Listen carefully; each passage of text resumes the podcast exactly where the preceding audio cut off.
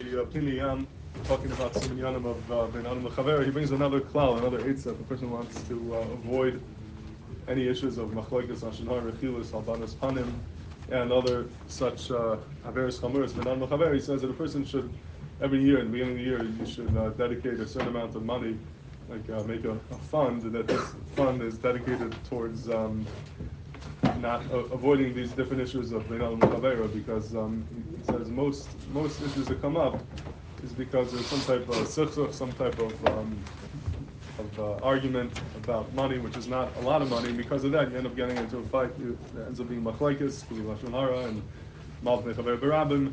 And usually, it's not a lot of money that you're uh, that you're fighting about. And doing these averes, the Svarim say, is something that could bring to aniyas. It could bring to uh, actual poverty. So when you dedicate this money at the beginning of the year and you say, I'm willing to spend a couple uh, gimel v'dalad shkalim for this year, that uh, this I'm already dedicated, that I, am going to give it up. I'm willing to give up this money in order to avoid machlekes. That way you could avoid all these different issues that come, come up throughout the year.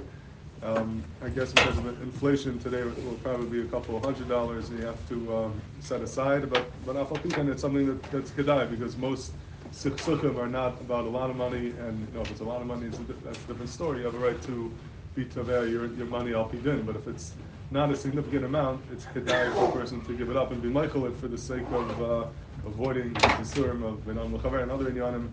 It's not you know, unfortunately, it's not only money. A lot of times it has to do with koved. Somebody was forget on your koved. Somebody said something to offend you, and maybe you could you could set aside some of your koved as well at the beginning, beginning of the year and say, you know, I'm gonna I'm willing to give up on my uh, my own koved, my own gaiva leman shalom. And if you if you think ahead and you say that you know this is part of life, and these things happen, it's not going to make a big deal out of it.